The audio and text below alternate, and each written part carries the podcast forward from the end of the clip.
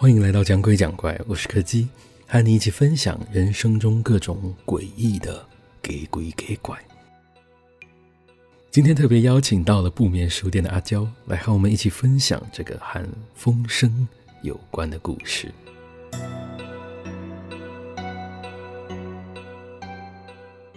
在我任职的这间公司里，如果要说人缘最好的人，那应该就是我们部门的主管了吧。虽然他的年纪不大，也还没有结婚，但是大家总会形容他带有那种妈妈的特质，给人一种温暖又值得信任的感觉。再加上他做事条理分明，逻辑清晰，我想这就是为什么他在这个年纪就能稳坐主管职位的原因吧。前几年有一次圣诞节，部门的全体同事一起合资。买了一副非常可爱的耳罩送他。虽然我也有一起合资，但是当时我的心里其实有点疑惑。毕竟以台湾的天气来说，耳罩的实用性其实不算太高。后来我去问了几位比较资深的同事，才知道，原来主管以前曾经得过非常严重的中耳炎，导致他每次耳朵只要一吹到风，就会很不舒服。所以他不仅特地留了长发，每次大风吹过的时候，都还得将耳朵捂住才行。所以大家才会买这副耳罩给他，让他在冬天可以好过一点。我那时候就这样被说服了。在上个周末，主管为了庆祝部门这一季的业绩表现特别好，特地自掏腰包，带着全部门的人一起去吃热炒。虽然说主管他家就在热炒店的附近。但是考虑到他在期间喝了不少酒，为了安全起见，最后就由同样住在附近的我来护送他回家。一路上聊着聊着，不知道为什么就聊到了耳罩的话题上。刚好我前阵子看到了一些跟中耳炎相关的新闻，就顺便提醒了他，如果每次都还是碰到这样的问题的话，可能还是要去给医生看看，有没有可以改善的方法。就在这个时候，主管突然用一种有点奇怪的眼神看着我。我以前高中的时候，曾经认识一个跟你很像的朋友。主管说，那个朋友总是给他一种非常特别的感觉，有着超越了他那个年龄该有的成熟。以前每天一到中午，他们两个就会溜到礼堂的顶楼去吃午餐，在那里看书聊天，直到午休结束后。才回到教室里，想当然，导师和教官们都知道这件事情，但他们从来就没有被抓回去过。他猜想，这跟朋友的家族在当地有着非常大的权势，应该多少有点关联吧。在他的记忆中，朋友每天都会穿着一件尺寸过大的运动外套来上课，他不曾解释过，也不曾有人问过。他特别喜欢在大风吹过的时候闭上眼睛，张开双手。当那双过长的袖子在空中扬起时，他看起来就像是一只随时准备起飞的候鸟，准备去往他该去的地方。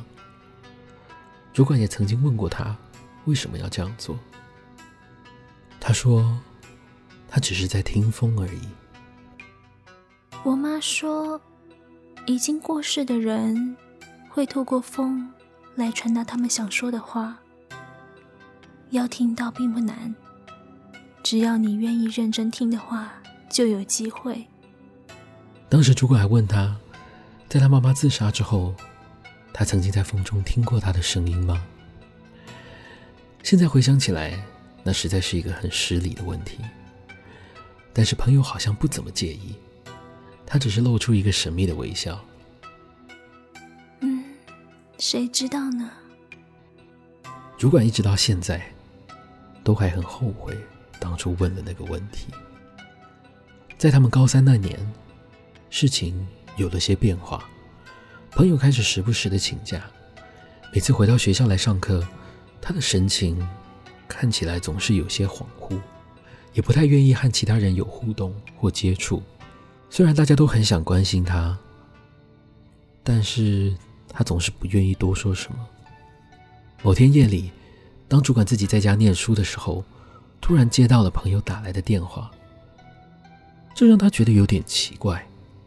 毕竟隔天上课还会见面，平常应该没有什么事情是需要急着打电话讲的吧？但事实证明是他错了。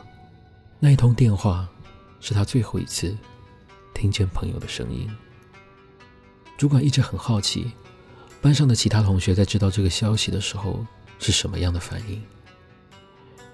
毕竟，当班导宣布这个消息的时候，他人并不在现场，而是在警察局接受警察和朋友父亲的讯问。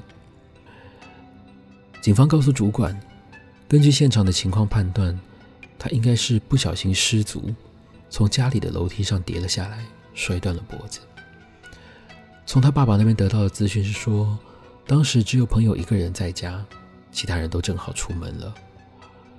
而他掉在身边的手机通联记录显示，直到朋友摔下楼的前一刻，他都还在跟主管通话中，所以才会找主管来问看看当时有没有听到什么不寻常的事。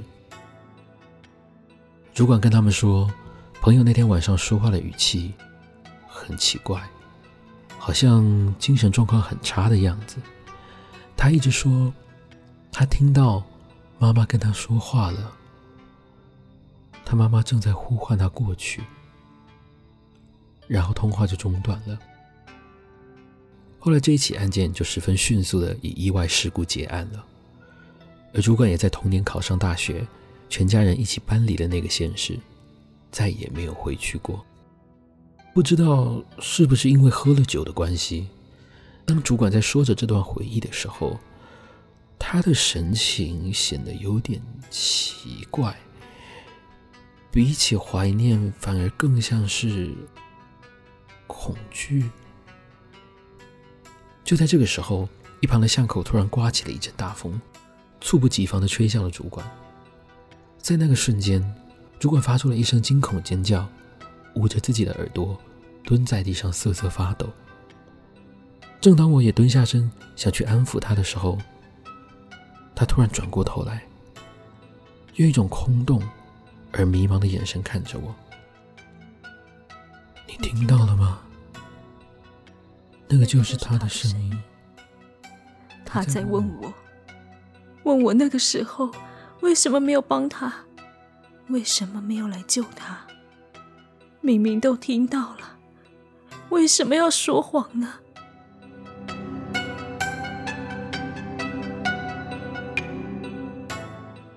今天的故事就到这里告一个段落了。如果喜欢我们的节目，别忘了收听每周四的更新。如果喜欢阿娇的声音以及他演绎角色的方式，那就更不能错过他的节目《不眠书店》以及经典长篇作品《不眠山》。我是柯基，我们下次见。